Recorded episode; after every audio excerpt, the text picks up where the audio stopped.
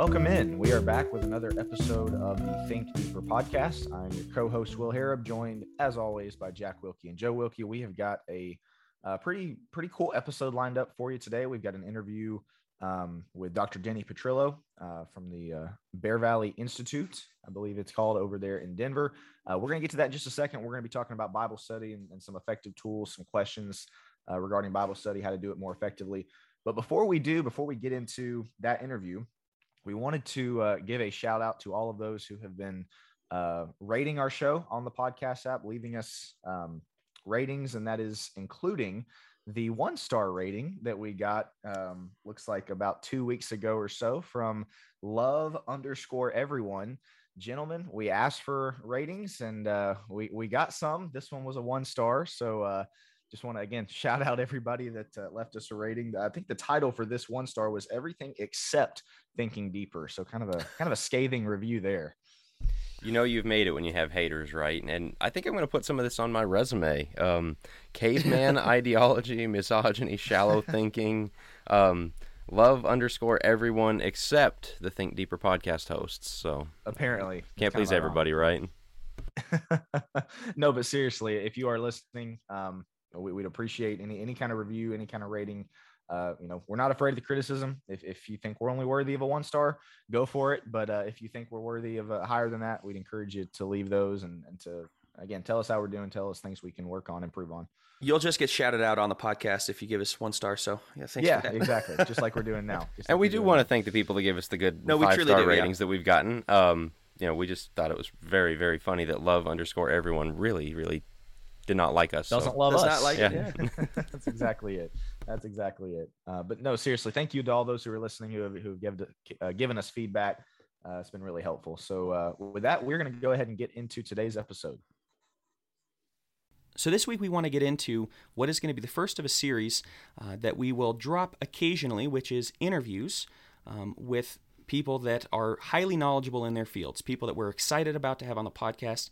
And for this first one, we are very excited to have the president of Bear Valley Bible Institute International, uh, Denny Petrillo. He is Dr. Denny Petrillo, I should say. I apologize. Um, he is a, uh, in my opinion, world renowned Bible scholar. Jack and I went through Bear Valley. I think I'm actually, this is my 10th year out this wow. year, believe that or not. Um, long time ago. I'm getting old. but um, no, he's he has a master's in biblical languages. His PhD is in biblical education, and he has been the president of Bear Valley since 2004. Uh, we're excited to have him on specifically as uh, for a Bible study podcast because he's the best there is. He teaches exegesis here. I think that's one of the best classes I've ever taken in any of my education. Can't say enough good things about having Dr. Petrillo on this podcast. We're very excited.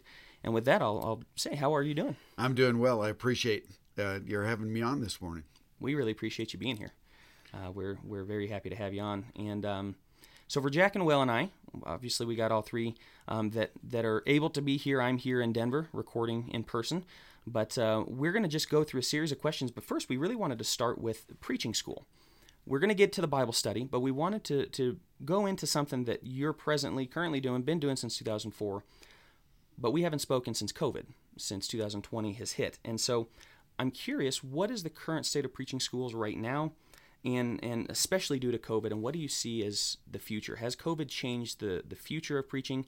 Um, and, and where are we currently at right now? Well, let me let me answer that kind of in two parts and describe first of all the pre-COVID situation uh, was really not not very good. The uh, the climate in the church is not what it needs to be. Um, I I spoke at a an elders retreat, and there were uh, approximately 35 or 40 elders, and I asked the question. This was pre-COVID. I asked the question: How many of you have been directly involved in encouraging a young man to preach? And in my mind, I, I had prepared to ask the question. In my mind, I was thinking the answer was probably going to be around 50%. And I was going to say, we've really got to do better than that if uh, if we're going to meet the need uh, for preachers in the church. There wasn't a hand that went up, no not way. one. Thirty-five elders, and not a single one of them had been involved in encouraging someone to preach. And I I, I asked the question again because I was so taken back I thought maybe I, I didn't ask the, ask the question well, and um, and again, not a single hand went up, and Wow. so I said, there is part of our problem, because I know personally uh, most of those elders that were there, and they call us and say, send us a preacher. We need a preacher, and um, yesterday I, I talked to four different churches. They called us. We want a Bear Valley man. We want to. We need a preacher. talked to two men this morning, uh, even uh, two other churches, and the the problem is the churches are not encouraging their young men uh, to preach. We've got if if if they're showing some promise, if they you know you get the typical you need to be a doctor, you need to be a lawyer, uh, that sort of Sure. thing, and so that's that's kind of our problem. And then COVID hit, and we had. Uh, right now, uh, Bear Valley is the second oldest preacher school in the Brotherhood. Um, Sunset in Lubbock is the oldest by a few months, and then Bear Valley second. So we've been we've been at this since 1965, and um, we we had a a good number of men that were planning on coming. Then COVID hit; they couldn't get out, uh, they couldn't interview. Churches basically internalized. Their contributions went down. A lot of them did. And um, those whose contribution didn't go down, they were less likely to, to want to take on anything new.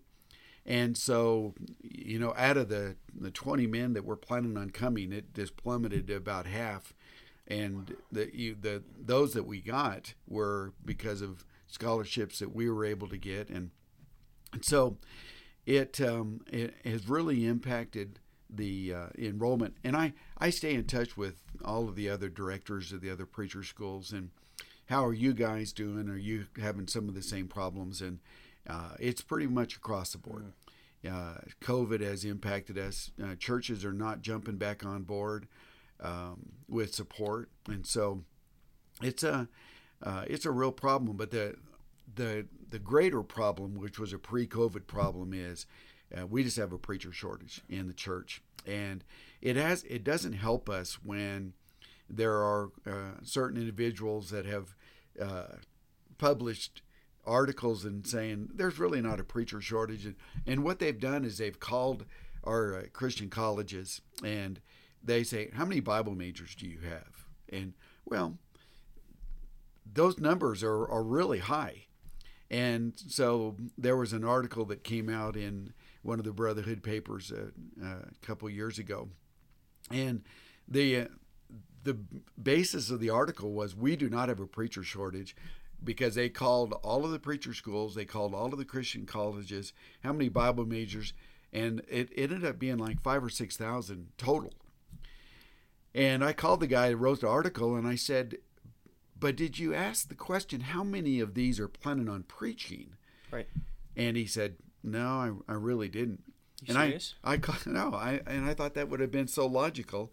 So I called one of the Christian colleges uh, that I'm good friends with, the head of the Bible department, and I said, "All right, you guys reported that you had uh, X number of, of Bible majors.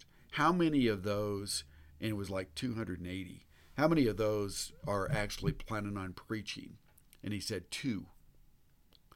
So there's What? our problem. You know, we we and colleges have Bible majors because that's where all the scholarships are. But they, they don't intend in being in full time ministry. They're Bible majors to help get them through a college education. But and granted, there are some. Some are wanting to be youth ministers. Some are thinking of, uh, you know, maybe an associate minister view, Sure. but not really pulpit work. So that's that's one of our problems for sure. Yeah. Denny, that kind of leads into um, kind of set up set it up well for a question that we wanted to ask. Uh, as far as let's say you've got a young man really wanting to preach, uh, you know, and with the extensive work that you've done with Bear Valley, I'm sure there is a ton of pieces of advice that you could give them. But if you had to narrow it down to just one, you got a young man wanting to preach. He's decided that's what he wants to do with his life. If you could narrow it down to one or two things, as far as in your opinion, what are the best pieces of advice for somebody who's looking to preach? Again, if you had to narrow that down to one or two, what would that be? well, if he's wanting to preach, he, he really needs to choose carefully the kind of training he's going to receive in order to go into ministry. And, uh, you know, all schools are not created equal. And obviously, I work for Bear Valley, so you're going to expect uh, there to be a little bit of, of prejudice um, from that perspective. But I, I will say this um, I'm also a graduate of uh, a Christian college with a degree in Bible. And I'm also a graduate of Bear Valley, back when it was called the Bear Valley School of Preaching. And so I, I, I feel like I'm pretty objective in comparing the, the various programs. And honestly, the uh, the education you're going to get at a school of preaching like Bear Valley is so far uh, ahead of what you're going to get in a Christian college. Um, to get a, a, degree in Bible, typically you need 36 hours. Uh, well, Bear Valley, our program is 132 hours, and it's all Bible and uh, Bible ministry related uh, subjects. And so you think, well, this young man had 36 hours of Bible, and I and I taught in a Christian college for five years, so I know what Bible 101 is, and it's a survey. It's very surface, uh, as opposed to Bear Valley, which is very in depth. And Joe mentioned uh, exegesis, which I teach. Nobody else teaches exegesis. The Christian colleges uh, certainly don't, uh, and we'll get into that in a minute. But um, so a young man that's wanting to preach, my first is don't don't think that uh, all schools are created equal because there's a huge huge difference in um, uh, what you're going to get. So, uh, you know, at, at, a place like Bear Valley, you do get a degree. And you say, well, I, I feel like I need to get a degree if I'm going to go into ministry. Well, that's fine. We have we offer degrees at Bear Valley and um, also we're free. um, so you're not going to saddle yourself with uh, tens of thousands of dollars in, of debt uh, by going to uh, a Christian college. And plus, one of the exciting things that's kind of happening now is a number of the Christian colleges are reaching out to schools like Bear Valley and saying, um, "We'll we'll take your graduate." And we'll give them X number of hours, and they can transition right into our program and um, that's uh, it's going to save them at least two years, maybe a little bit more than two years of uh, college expense. So uh, that's good for them. That's good for our guys uh, when they graduate. Joe and I both and then, did that. Yeah, works great. Yeah. Um, another thing too is uh, you know I encourage the young men to to come out and look. You know we will completely pay for somebody to is interested in going to preacher school, uh, we'll fly him out to Denver and uh, we'll put them up in a hotel or have them stay with students or our faculty or somebody and and let them get a, a sense of what it's like. You know, we uh, we have a thing here at Bear Valley that we call the Bear Valley Experience, the BV Experience, and it is something that's really hard to describe. And uh, Joe and Jack can describe it because they were part of the experience, but um, it uh, it's an, an incredible environment.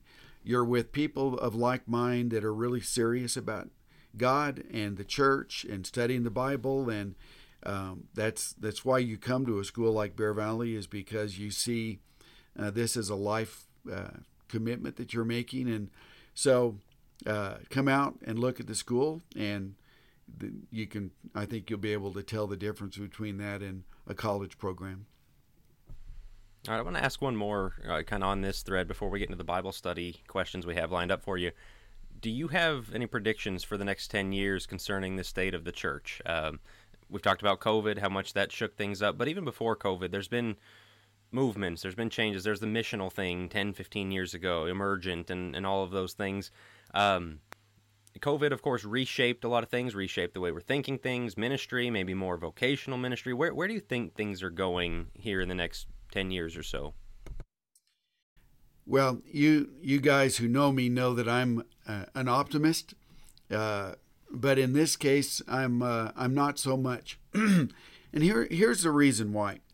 Um, just probably it was like two or three weeks ago, I get a, a call from an elder in another state that they're looking for a preacher, and uh, um, wanted wanted a Bear Valley man, and he said, "What we really need is uh, somebody that is an evangelist." Uh, and I, I totally get what he was asking and what he's saying because he's not alone. We're producing men that are somewhat polished in the pulpit. They do a pretty decent job of preaching a sermon, teaching a Bible class. But they they hole up in their office, and that's where they spend a majority of their time uh, polishing their skills on preaching and teaching. When the church, in fact, is dying, uh, the the church needs someone to uh, be out there, get involved in the community, find people that are searching for the truth, hold Bible studies. And so uh, our focus at Bear Valley is is actually a little bit of a shift, and that is we're focusing more on training evangelists, not pulpiteers.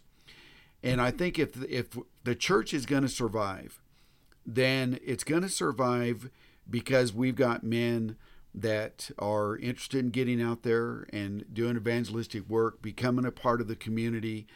Um, you know, we're we're encouraging guys to think outside the box on on how to reach people. You know, door knocking is uh, has become a, very ineffective uh, means of reaching people, but that's one of hundreds of ways that you can find people that are searching for the truth.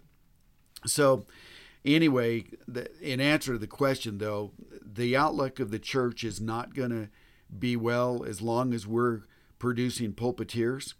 But if we can get to where we're actually uh, graduating men that love evangelism, know how to get out there and uh, meet people, then that's that's going to be the key to church growth. And it's just it's not just that man doing evangelism, but teaching and encouraging the congregation. You know, we've always said, and it's not unique with us. Uh, it was said long before that uh, congregations will typically reflect the pers- personality of their preacher. And if their preacher is a, a real go getter and he's evangelistic, then the congregation is going to kind of assume that kind of mentality and uh, do the same thing. So, um, you know, there are there are men out there that are building churches, and if you uh, you know really get into you know what are you doing they'll they're they're out there shaking the bushes and meeting people and and so that's uh, that's really the answer to the question is we we need we don't need pulpiteer I mean we need guys that know how to uh, preach the truth and put it in a way that's understandable I'm not uh, trying to uh, be critical of that but uh, I, I feel like we've got a lot more of those guys and a lot less evangelists. I think that's a really, really good point. Of we've been talking a lot about this. It's very easy for, I think, preachers to kind of sit in almost like an ivory tower and discuss and debate high, high-minded ideas, right, and, and deep theology, and that's fantastic what I think we're, we're, we need to transition to and switch to is people who are willing to go out and meet the average guy. The average guy really doesn't care about eschatology that much, as much as he wants to know, you know, what do I do with my kids in this situation, or what is it? What's this God thing all about? We have to take it all the way back to the beginning because we're dealing with a world that doesn't understand God the way that it did. They're not as interested in those things, and that's such a valuable point. And and just to piggyback off of what he was saying about Bear Valley. Focus Press doesn't specifically support any brotherhood.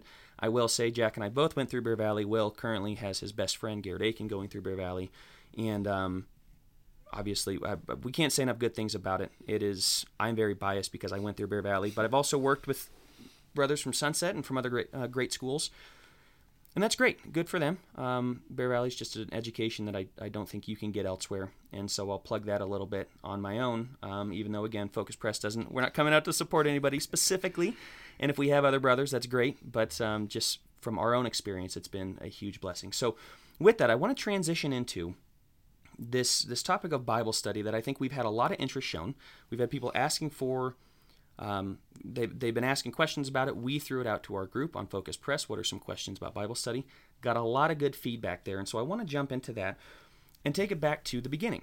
For a brand new Christian, how should they get started in Bible study? And again, quick preface, preface for everybody. Dr. Petrillo is, in my opinion, the foremost expert on Bible study.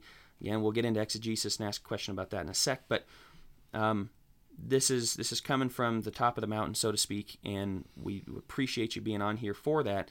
So for everything that he has to say, he's been from the beginning. He goes as deep as can be. He is he is uh, he reads straight out of Greek and Hebrew Bible. So this is the guy to ask questions of. Just want to throw that out there.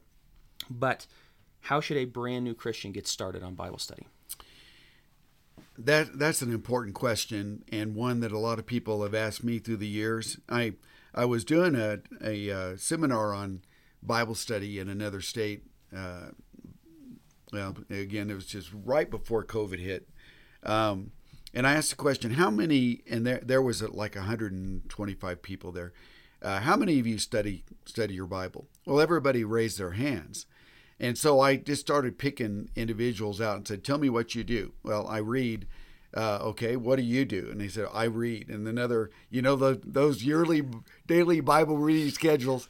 And so I, I asked about 15 people, and they all said they read. And I said, there's our problem. There's a difference between reading and studying.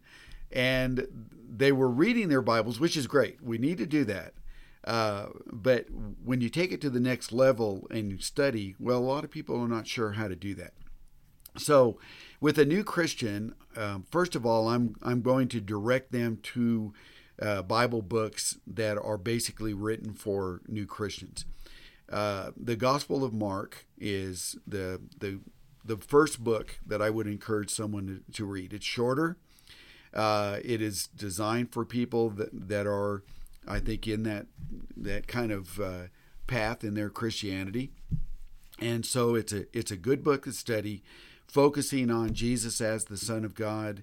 And the disciples, they had their doubts, they had their problems, and all new Christians do as well. And so, uh, looking at uh, a book like Mark to be the first book they're going to start studying. And then, secondly, and this is getting into what I teach on exegesis, is the idea of uh, turning your Bible into a study Bible. And one of the ways that you do that is through Bible marking. And I know that we've talked about that some, Joe, in the past, but on our website, which is uh, www.wetrainpreachers.com, there's uh, a link to study resources. And in the study resources, uh, we've provided the the uh, the keywords for. We're, we're not done with it. All 66 books are not there yet, but we have a lot of books, all the keywords are there. and then uh, what I would encourage uh, people to do is uh, get the Crayola pencils and then for every different word, a different color, and then start coloring your Bible uh, with those words. And what that does is it helps us see, for example, what what are the the topics, the words that the inspired writer is emphasizing because what's going to happen is our our translators have taken the same Greek word and translated it different ways. Mm. And you know, I've I've got some illustrations of where the same Greek word is translated six different ways in the English. Well, there's no way that we would know that the inspired writer is using that same uh, word over and over again. Well, that that hurts us. We want to be able to see these books the way the uh, uh, original recipient saw the book, and color coding your Bible is going to help uh, with that. And um, there are, you say, well, if I color code my Bible, what do, what do I do with that? Well, I, I have two uh, kind of methods that I've developed here at Bear Valley. And I don't think I I had this when you guys were here. So this is brand new stuff. You didn't. Hey, all right, all you, right. You didn't think you were going to learn anything today, but um, but I but I have what I call thread words and cluster words. A thread word is one that uh, it occurs virtually in every chapter, and so it's like a thread that runs through the book, and the main ideas of that book are going to be connected to that thread. Example: suffering in First Peter is a thread word. It occurs in every chapter. It's obviously one of the predominant ideas of First Peter. Um, and then, yeah, I have what I call cluster words that don't occur in every chapter, but there's a concentration of those words in maybe a chapter or two or three. And again, using First Peter as an example, uh, doing good or doing evil are two different words. Um, they're not in every chapter. They're in chapters two and three of First Peter. They're cluster words. So, what does doing good and what does doing evil have to do with suffering? See, now we're studying. Now sure. we're we're we haven't just read through the book, uh, which, by the way, I should have said this, Joe, early on. That's the first thing you want to do as study is try to read through in one sitting. Hmm. And I realized that it's a, you know, some of the longer books, it's more of an investment of time. But a book, you know, like First Peter, it's it's not going to take you but you know 15 minutes and you're done. Sure. Um, but we need to get a sense of the whole, and we're reading, we're we're treating these books like the original recipients treated it. They did not. Uh, take a chapter at a time right. and talk about it, and we'll get back to chapter two next week. You know, they read through the whole book at once, and uh, so if somebody is a new Christian, was what your question, uh, and we're directing them to the book of Mark, well, you got 16 chapters, read through Mark, and then um, maybe go to our website or some other place that gives you a list of keywords. Go back to Mark, color in those keywords, and try to find out what are the the uh, kind of the thread words in Mark, sure. what are the cluster words in Mark, and then after after you start doing that, it's amazing the the things that you start seeing that you are not ever going to see if you don't ever color code your Bible. And you know, I know there are people that don't like to write in their Bibles, um, so print it off. You can you can get the text of the Bible uh, free online. Print it off, or go to Walmart and buy a, a cheap five dollar Bible that you don't care about marking up. but you you need to go through the exercise of marking mm-hmm. up a book uh, with the keywords, and uh, it's amazing how now you start seeing what it is that the inspired writer is uh, emphasizing there. So, love that. Uh, that I think that would probably be the second step, uh, uh or maybe we're on a third step now. no, that's that's that's good stuff, especially again for somebody who might be a new Christian that's going. I don't even really know where to start. You just gave them step one, step two, and like you said, maybe even step three. Let's get into real quick exegesis. Uh, a lot of people, I uh, no doubt, have heard that word. Um, but I would imagine that there's a lot of people that, you know, uh, are Christians who don't really know what that term means, let alone even know how to study exegetically uh, or preach exegetically for that matter. And so, if you could, please explain what exegesis is for somebody who might be completely, again, they might have heard of it, but they're unfamiliar with what it means. Be glad to. And I, I obviously get this question a lot because it is even now, it's still somewhat of a new concept. And there are people that are a little bit nervous about new concepts that they haven't heard of before. And they immediately want to attach a, a, a liberal uh, sticker on it and say, well, this is some new liberal way of studying the Bible. But the word exegesis is actually a Bible word. Uh, for example, in John 1 18, um, where uh, he says, no one has seen God at any time, but the only begotten Son who is in the bosom of the Father, he has explained him. Well, that word explained is the word exegesis in the, the Greek text. And exegesis is, if, if we break it down, it's a compound word that means to draw out or to lead out of something. And so, what we're trying to do is we're getting out of the Bible text what the Bible text is saying. And so it's a, a method of studying the Bible that's going to enable us to know what is the Bible text saying, not what do I want it to say, but what is it saying. And so when you put the, into practice exegesis, that's what's happening. You're bringing out of the text uh, what it is that the text is actually saying and correct and, me if I'm wrong, Denny. That's the opposite of what we would call eisegesis, correct? Yeah. Yeah, so eisegesis means to lead into, and that's where somebody has an idea, and then they want to prove that idea by forcing it into the Bible text.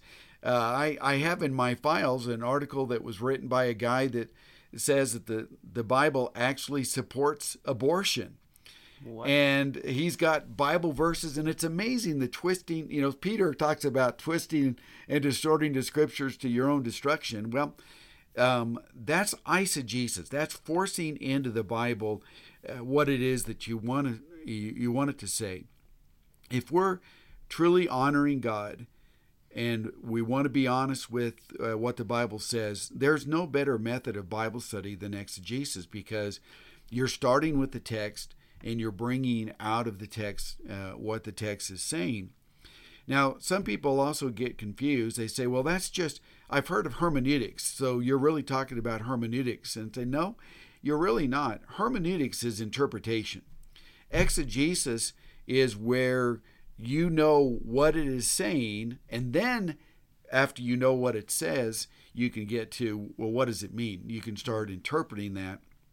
And uh, so, but exegesis is a, a method of Bible study that I believe is the very best method of Bible study because it honors God, it honors His Word, and it really sends a person into uh, a, a, deeper dive into all of the treasures that are found in Scripture. And so, you know, I'm obviously excited about exegesis. I've been teaching it now for a number of years, and um, it's it's been life changing not only for me, but uh, you know, Joe mentioned that uh, how much it's impacted him. So uh, it it really is something that, and and you say, well, I'm, I'm still not sure what exegesis is practically speaking. Well, we already ta- talked about some of the initial steps of exegesis, and that is reading through a book in one sitting, color coding your Bible.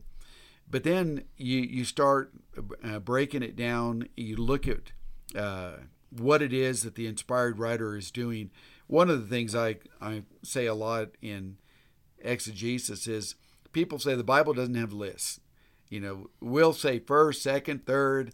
We're, we're list happy people and they say, well, the Bible writers, they just never gave us lists. Well, they did. They gave us lots of lists. Um, the thing is, we haven't trained ourselves to see how those lists are formed.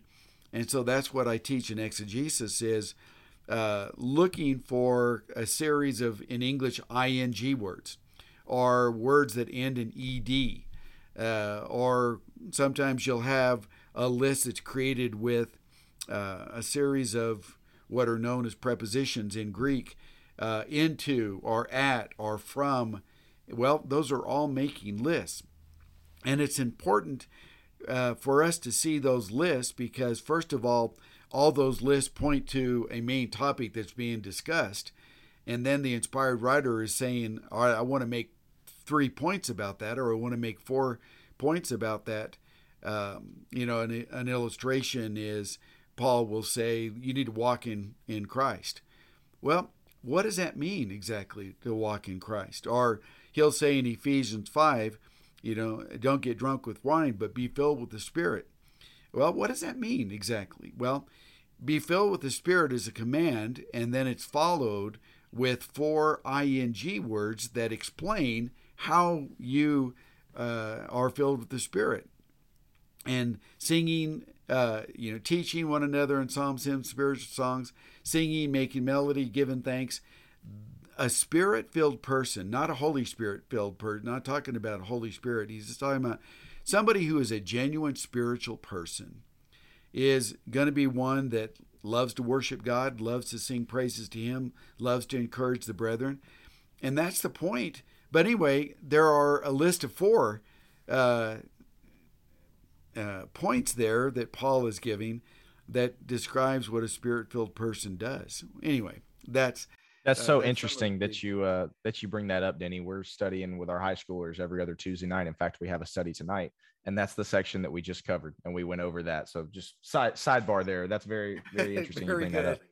that up. I want to ask one we got uh, again from our group, and it, it's one I think a lot of people would have is when you say the word Greek, when you say the word Hebrew, I mean, eyes glaze over, people get intimidated, like, whoa, whoa, whoa, that's for you scholar people.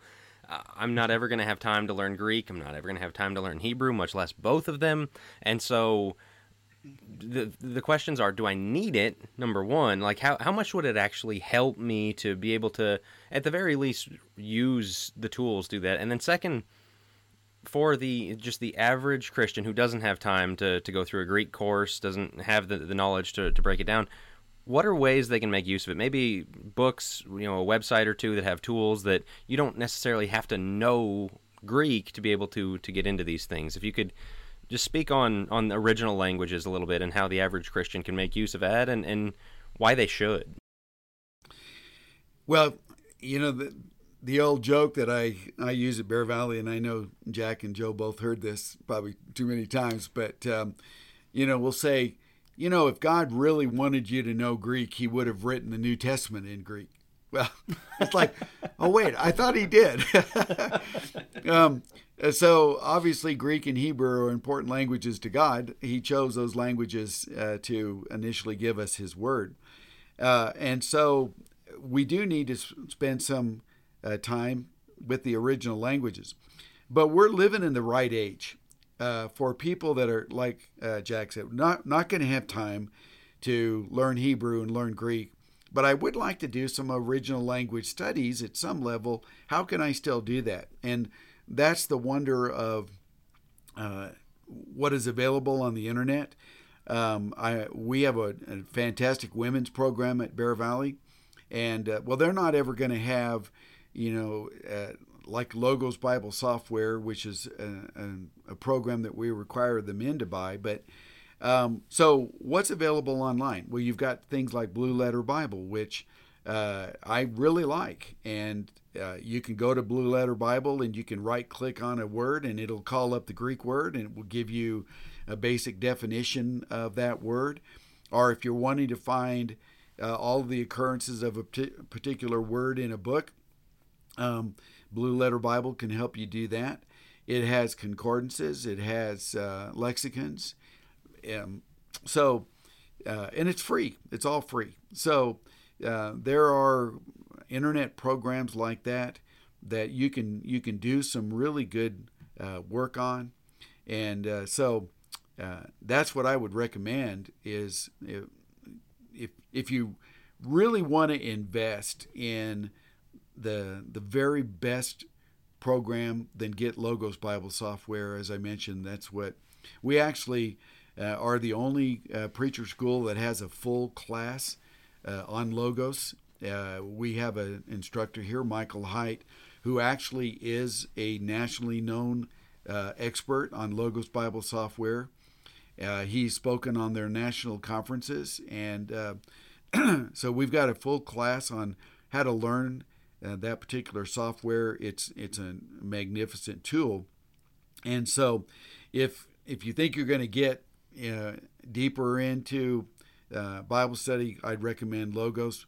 But for most people, uh, things like uh, Blue Letter Bible, uh, BibleSoft, uh, there are some other programs that are either online or you can spend a couple hundred dollars and get the, the software to load on your computer and and they'll help, and they are terrific helps. Uh, like I say, you you right click on a word and it immediately calls up uh, the original word and gives you the definitions, other places those words occur, and so you can you can do all of that and never know anything at all about Greek, and that's but that's good. That's the advantage of the age that we live in, and the the technology that's available. I've heard it described like reading English is seeing something in 2D, reading it in Greek, or understanding Greek or Hebrew's 3D. Is that accurate? Like it just gives a. It's not that you can't understand what it is, but it gives a depth to it that you would just miss otherwise. Is that accurate? Yeah, that is accurate. Okay. And um, uh, obviously, Greek is not our native language, and so we do need to kind of expand. And so you'll have your English word, which is kind of the 2D. And then you say, well, the Greek word can also mean this. And then, uh, well, it helps you just have that deeper dive. Hmm. Denny, you, you brought up Blue Letter Bible, obviously, um, Logos as, as excellent tools. Um, off the top of your head, um, are there any other tools that if somebody's asking, okay, I've got a particular topic that I want to study, or maybe I've got a specific text that I want to study, other than Blue Letter Bible, other than Logos, if those are your top two, anything else for our listeners that that maybe are, are good things that good resources online, good uh, tools that they could use again for maybe studying a specific text or studying a specific topic? As far as studying a specific text, um, you know, the Brotherhood is currently putting out a commentary on the, the whole Bible. It's um, Truth for Today.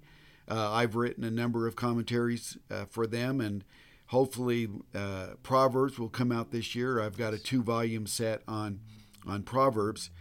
And um, so, good, faithful brethren that are, are sound in the word or have been the, the authors of that series. And so, uh, Truth for Today, you can go to Resource Publications online and um, get information on that series if someone is willing to invest in a hard copy uh, Bible.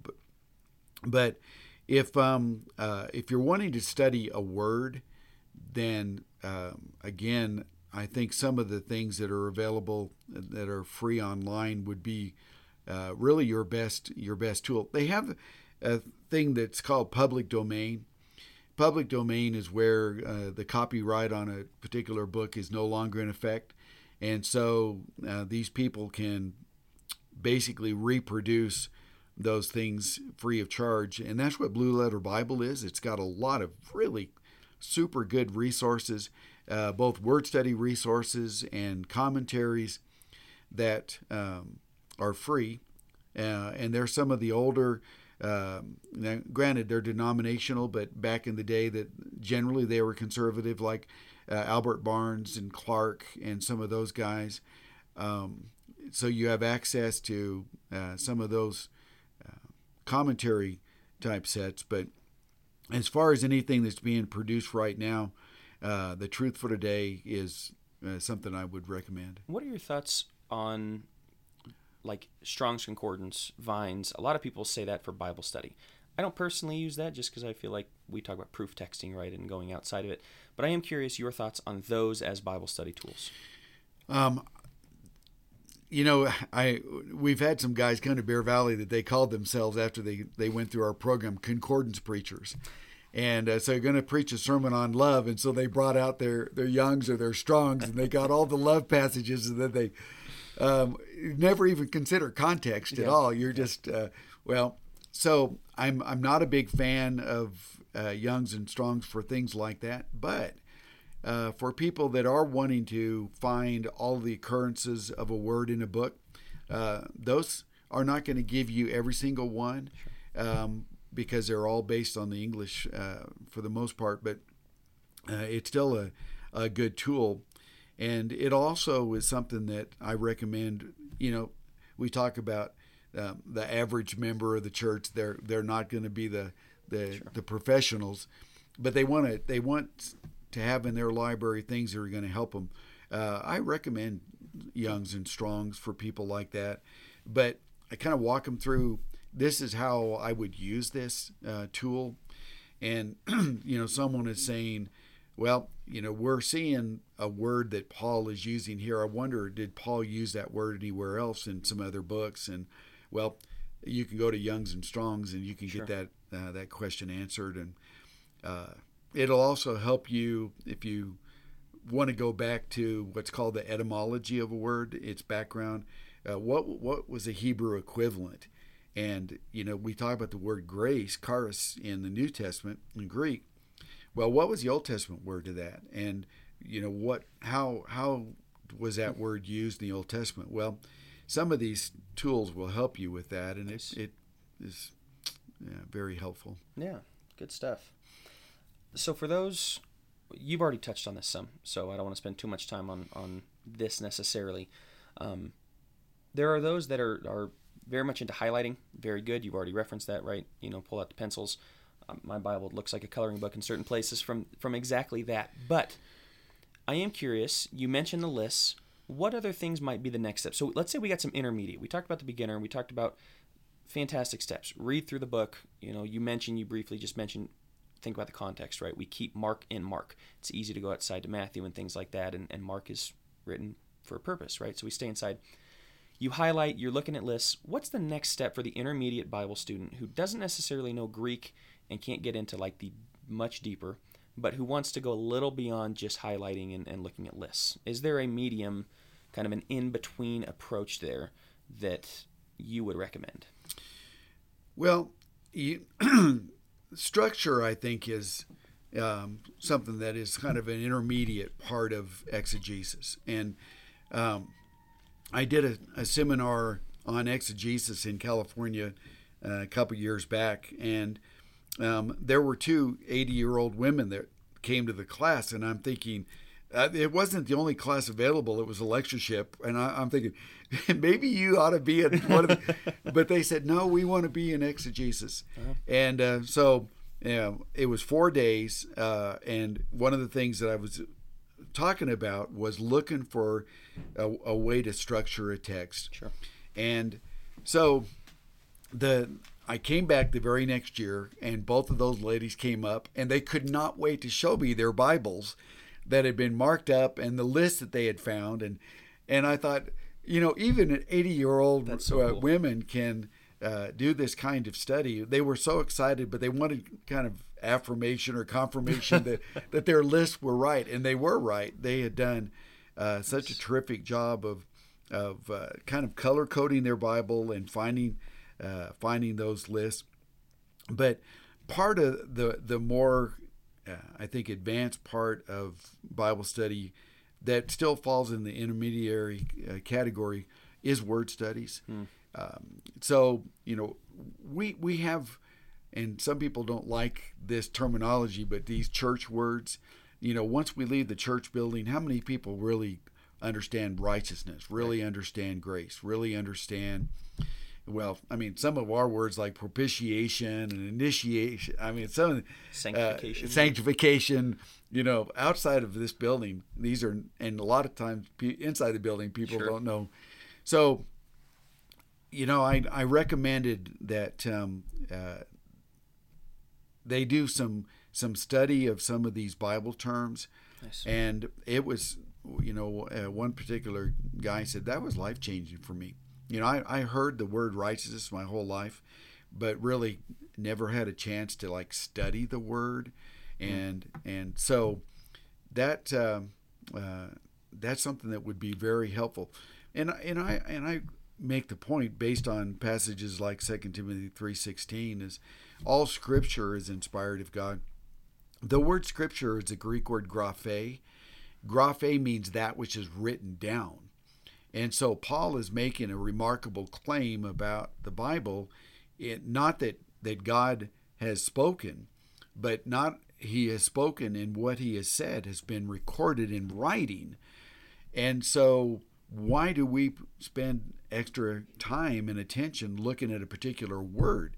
Because that's God's word. Right. He wanted that word used there. Mm. And so you say, well, why did he want that word uh, there? There you the go. Study. Yeah. Yeah. So there's a good study on that.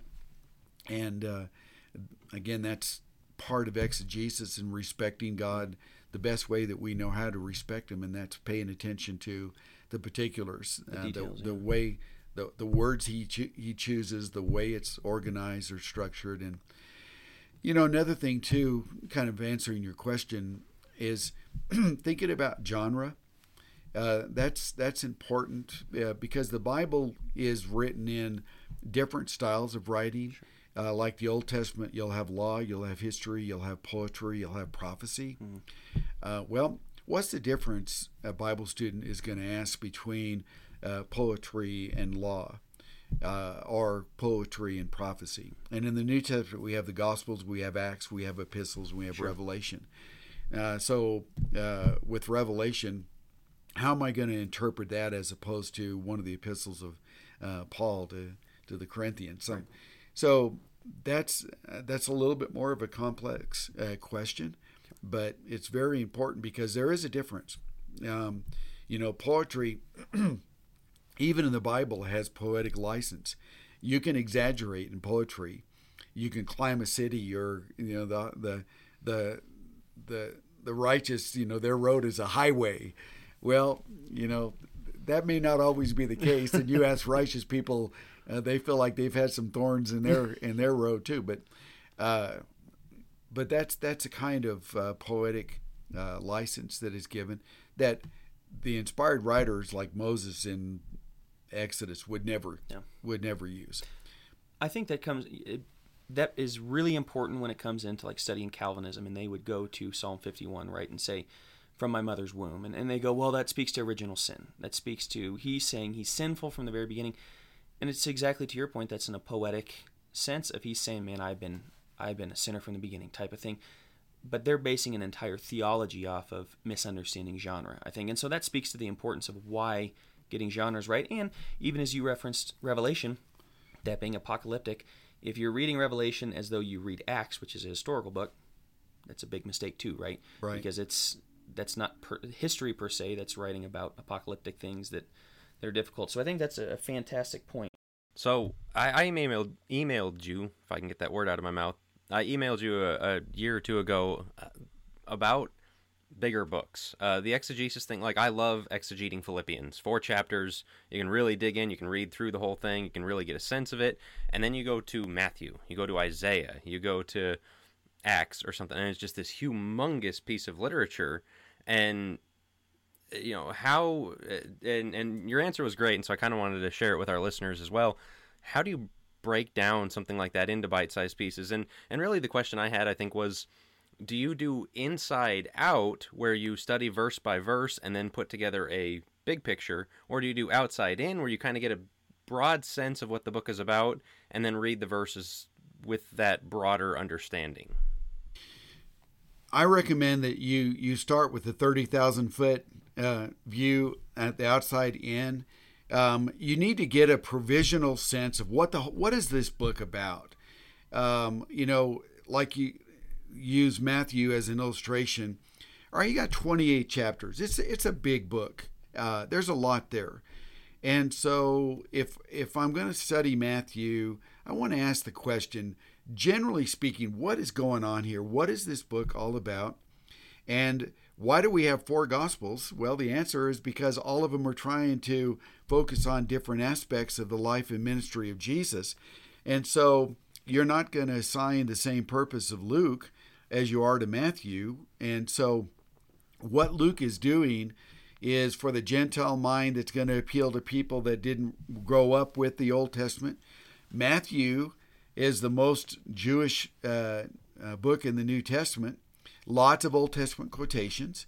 He's trying to convince a Jew about Jesus. Well, knowing those little tidbits of information before you actually dig into a book is is really helpful because now you're you're going to kind of see uh, what the inspired writer is doing, why he's approaching it the way he's approaching it, and uh, you know, if you already went through and read through Matthew in one sitting uh, and you color coded your Bible, you're automatically going to see, uh, like in Matthew, two areas that Matthew is emphasizing kingdom and father.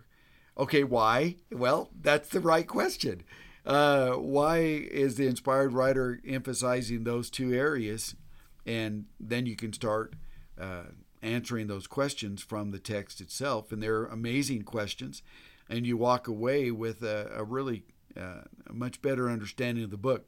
But anyway, the idea of get get this sense of the whole book first, and then uh, you start narrowing it down, and ultimately, if uh, what people are going to do in their personal Bible study is they're going to have one section that they're really going to look at well, you need to know how that section is going to fit in the chapter, in that chapter in the book, and and so on. So, uh, if you have that thirty thousand foot view, you you're you've already seen the forest. Now you're going to look at the trees. Uh, I think that's a better a better way of studying. So it's still imperative for them to read like all 66 chapters of Isaiah 1. So maybe pick a weekend or something.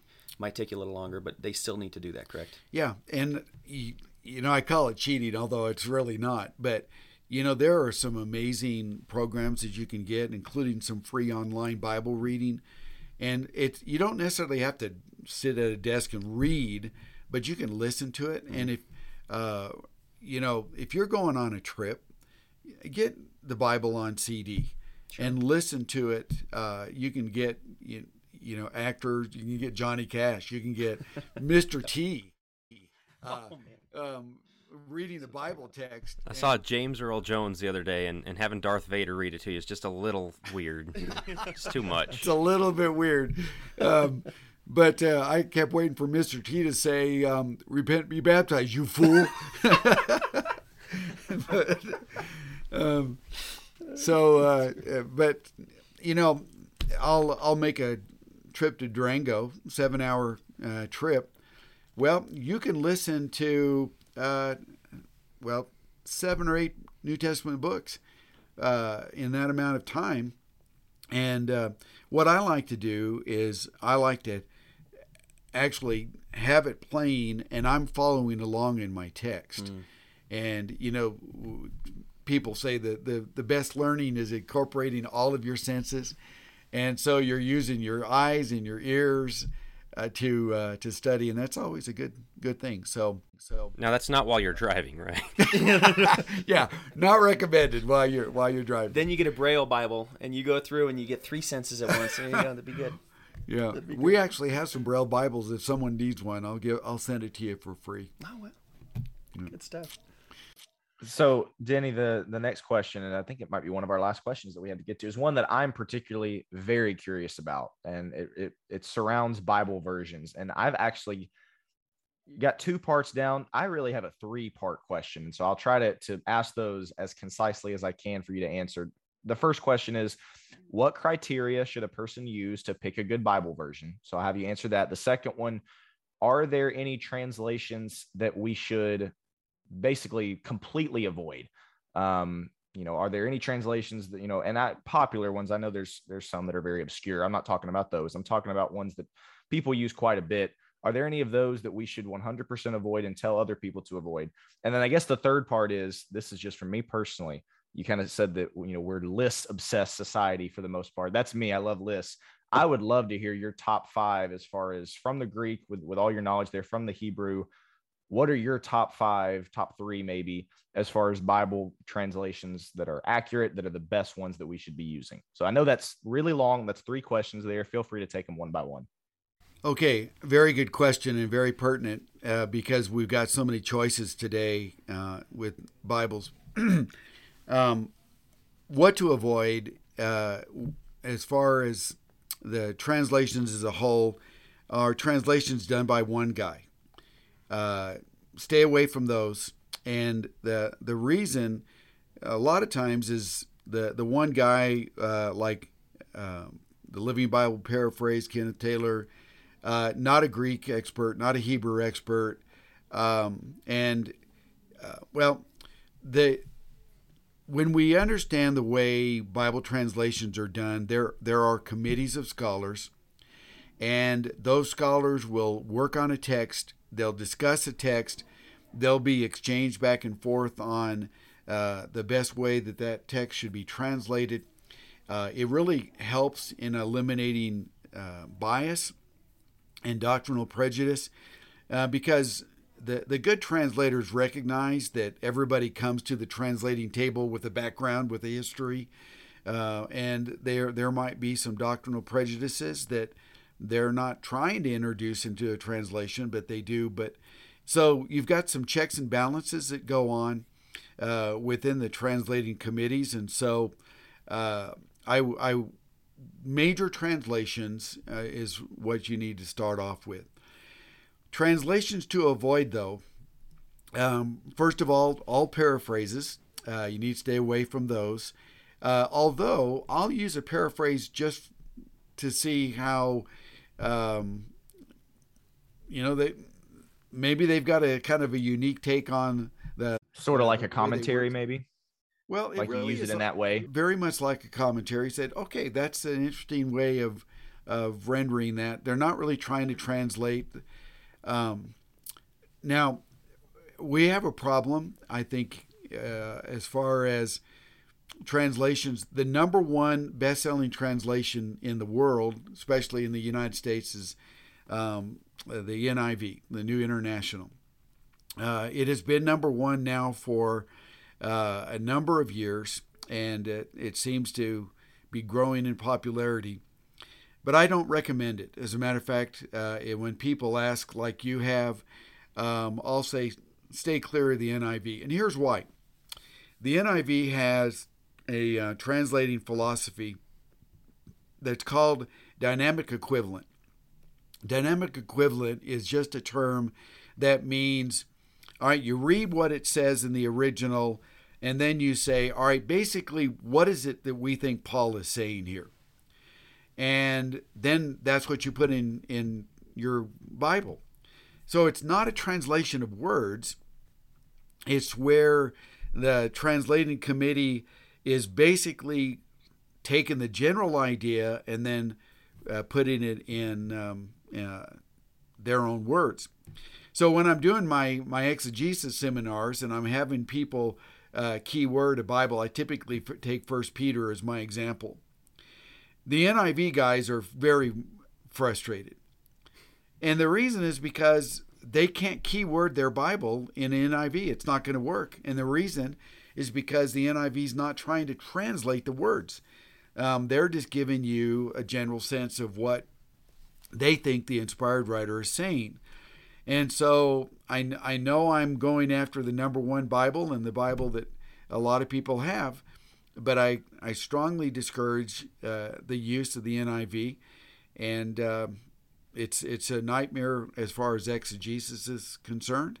And plus, they just didn't do a good job of translating a number of passages uh, accurately. Um, so, and kind of uh, getting to your third question, uh, my my top Bibles are the uh, the New American Standard, uh, the um, 95 update. I'm in the process of studying the the one that just came out, uh, the New American Standard, uh, the NAS 20, uh, they're calling it. But um, so far, I'm I'm I'm kind of 50-50 on it. But the 95 update, I believe, uh, is uh, the the best translation that we have available. it's um, it's overall very conservative. The translating committee I think did a very good job of actually translating the Hebrew and Aramaic and Greek. Second, and this will probably surprise some people, uh, would be the New King James. Uh, the New King James does the best job of any English translation um, of consistently translating the same word the same way. Now, they're not perfect in that, and they do a better job of that with than the New American Standard does, but um, the New King James takes the King James and then they all the words that were antiquated in the King James that no longer meant today what they meant in 1611 are brought into modern uh, words words and so uh, New I'm, King James. I'm I'm really glad you got that one high on your list because that's the one that I use. So oh, right, there you go. But the NAS yes. is higher, so just remember. okay, Joe. All right. um, probably NIV uh, would be. I mean, the the ESV would be third. Um, the ESV, most people version, sure. Uh, is. Um, a lot of people don't know. It's just a revised standard, regurgitated. Uh, the ESV is about ninety percent uh, just exactly uh, the RSV. And uh, so, but the RSV uh, was a good translation. It just never was able to replace uh, the King James, which was their stated goal. But um, the the ESV uh, is good. Some of the other ones, the the the Holman Christian Standard, some of those are they're okay as a maybe a secondary Bible source, but I'd really encourage your listeners to do something. Here's really out of the box. Um, but there's um, a literal. Okay. Let me, um, let me see if I can remember. The literal Bible. Ah, boy. Uh, it's free and it's online. Uh, modern literal version. ML, yeah, that's it. Uh, MLV. Uh, so you can get modern liter- literal version, um, and uh, they what they have done is their philosophy from from the get go was exactly I think the right one, and that is consistently translating the same word the same way, uh, and really honoring the the biblical languages the best they can, and um, uh, they had actually have have reached out to me uh, because they had heard that I the the way I approach a study of translations is I I have a list of about 85 verses that I'm whenever a new version comes out I'm going to my first thing is I'm going to look at those 82 85 verses. Well, they asked if I had done that with the modern literal and I had and they said, "Well, what's your take on it?" And I said, "Well, I think you guys did well here, but I think you messed up here." And well, they took what I said, gave it to their uh, translators, and the translators said, "This guy's right," and so they changed it. No way.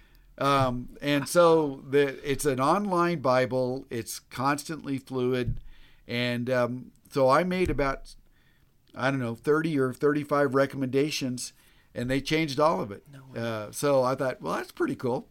That's amazing. Um, but so uh, if they really want to get the most literal thing out there, that that's where to go. Modern literal literal version. That is so cool. We just I just pulled it up online on my phone, and that's Okay, first thing. And yeah, it says um, even in their tagline for Google, modern literal version was created for those who truly want to know what God's Koine Greek Bible says, but cannot read it directly. That's incredible. Yeah, I did not know go. that. I've heard you say before. I'm trying to remember. It's a while back. Revised Standard Version is technically the most literal or best version for Old Testament. Is that true? Is that is that what? I, am I remembering that right? Yeah, you are. Um, and the reason is because they they approached it in the right way, I think, and that is they incorporated uh, Jewish experts to do the Old Testament. Hebrew is their first language, and you know it's one thing for a guy like me to translate Hebrew when it's not my first language. Uh, but these guys grew up with Hebrew. They've been studying the Hebrew scriptures their whole life. Um, and so the RSV, uh, they took those Hebrew scholars to do the Old Testament, and then they got Greek scholars to do the New, New Testament. Those guys didn't do that, and so the, the RSV is real strong on the Old Testament. And uh, so I. Whenever I'm going to study the Old Testament, I'm going to do the or Interesting. have an RSV handy. Good stuff. Yep. Jack, I think you had one more question, if time allows. Um, I was very curious about this one, so I'm going to kick you off on that, and then I think we're going to wrap up here if you got some time. All right. So, what are your thoughts on? It's a form of exegesis, but it's a very weird one. A symbolic exegesis. I don't know if you're familiar with uh, James B. Jordan, Peter Leithart, anyone in that uh, strain. It's very niche, but it, you know, um, I'm trying to think of an example. Um, things where Old Testament reference, really reading deeply into every geographical location every you know the, the type of tree mentioned you know goes back to okay the tabernacle was constructed with that same type of tree. It gets really weird and there's a lot of it where i'm like there's no way that's right. And there's a lot of it where it's like that's pretty interesting. And so i feel like it's one of those at the very least you need to know the rules before you break the rules kind of thing.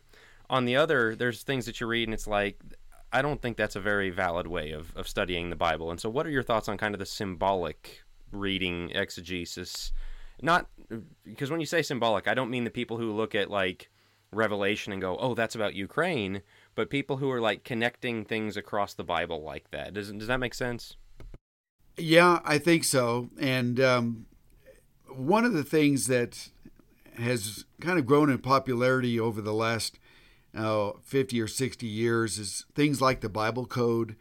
Um, people are, are looking for hidden meanings. That, you know, they're counting every seventh letter and, and it forms a, a, a hidden message. you know, seven is the number of uh, perfection. So every seventh character. I mean, Wow.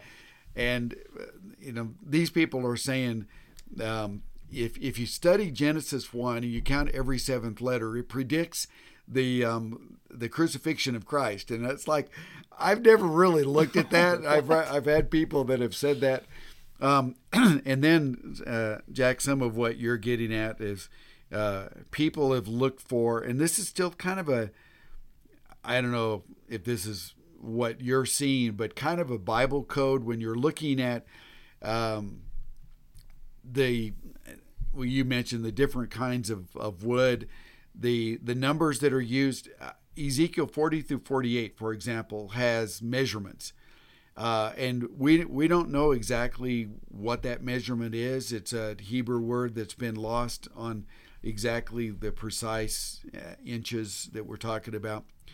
But they've taken those numbers and they've formulated it and, uh, and supposedly it predicts every event that took place in the intertestamental uh, period. But I, to me, I, I think we're chasing after something that Satan is ultimately going to be happy with because it's just getting you away from repent and be baptized. I mean, the simplicity of the gospel and what a person needs to do in order to be become a part of the family of God. Uh, we can get lost in in so many other things and it's been my experience too that what some of these guys are doing actually becomes discouraging to people you know the gnostics were a uh, a sect um, that promoted false doctrine in the uh, basically second century AD but the word Gnostic comes from the Greek gnosis, it means knowledge, and they claim to have a higher knowledge that you had to become a part of their elite club in order to really have that that knowledge. And that's what I'm seeing with the Bible code and some of uh, what some of these guys are doing is they're looking at Bible text and kind of coming up with things that ultimately is going to discourage people. So, what are your thoughts on you know some? And I guess this might be symbolism. I was preaching on Jonah recently. Jonah goes to Joppa, right, to get on a on a boat. We see Peter in Joppa in Acts ten, right before Cornelius. So Jonah goes to Joppa and runs away from the Gentiles. Peter's in Joppa, he runs toward the Gentiles. You know, symbolism like that. What are your thoughts on that, or even on a, on a bigger level? I guess the Exodus coming out of Egypt, foreshadowing the Exodus for us coming out of sin. Some of that symbolism. Do you deal much with that type of stuff where it's not Bible code esque as much as what you're saying, but more of like just looking at well, Joppa is is we see it twice in the Bible or whatever, and we see it where he's running from Gentiles and toward Gentiles. Do you believe there's something there, or is that kind of nitpicking? Um, I believe there's something there, Okay. and and to me that's that's different than what I was talking about as far Sure, as the Bible sure. code. Um, some some of the ideas like the Exodus, you know, we talk about the uh, the Old Testament foreshadows, or or you've got type anti-type uh, things in the Bible. That's a fact. Uh, the it's clear Galatians four, you know, there are types and an- anti-types in the Bible, and so when we're looking at um, the Exodus, and I, I find it interesting, Joe, that like on the Transfiguration, you got Elijah and Moses that are there. Uh, well, when you look at Luke's account of that Transfiguration, it says there he's talking to Moses about Jesus's Exodus. Well, that's pretty cool. That's really Uh, you know, so we're going to talk about the the Exodus guy in the Old Testament, and Jesus is talking about his Exodus, and so I think there's stuff like that that uh, does happen in the Bible, and um, the, the Exodus from sin Sure. is uh, and certainly something you know Paul is is going to align uh, how circumcision is a remove a cutting away the flesh, well, our baptism is a cutting away of our sin, Sure. and so you you've got some of these I don't know links or parallels that that happen in Scripture. Good stuff. Good stuff. With that, fellas, any other questions? That I think that wraps up our list. Do you have any thoughts for us? Anything you'd I- like to? I thought we were going to get into the theological implications of incipient Gnosticism. Were we not? Were we not going to? that's that's the next episode. We're gonna we're gonna Yeah, have it right, back for that one. Yeah. oh, okay, okay. Look, I'm sure everybody will be drawn to that episode. They Oh, can't- absolutely. exactly. That that title is just gonna pop.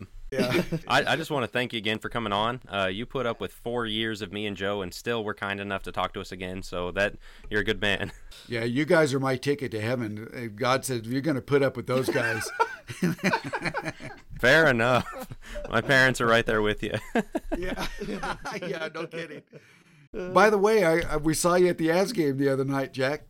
Did you hear How about bizarre that? was that? What? What was that? I mean, that footage was nine years old, and there I go walking across the screen. It was great. That was unbelievably funny. Everybody said, "Yeah, we saw Jack at the Avs game." I got hockey buddies texting me being like, "Is this your brother? Is he back in town?" Like, no, they apparently use old footage on their on their stuff. Which I didn't know. Did you know I that? did. I did. not I didn't either. I'm, I'm sitting a thousand miles away in Dallas watching it on my TV and watch, watching myself walk by across the TV. So that, it was just That's too great. funny. That, That's that's an amazing story. But Anyway, but thank you so much uh, you for bet. your time. I Thank you for your appreciate you, insights. guys. I really do. I appreciate what you're doing. You're making a difference, and you're helping that. a lot of people. So you know, Godspeed on that. We really appreciate that. Thank you so much. Thank you. With that, we are going to wrap up this episode. And for our listeners, if you do have other other questions, Obviously, we're in contact with uh, Dr. Petrillo. We can talk to him about some of these other things if questions arise. I think this was a really, really good start to that. So, um, but thank you for listening, and we will catch you next week.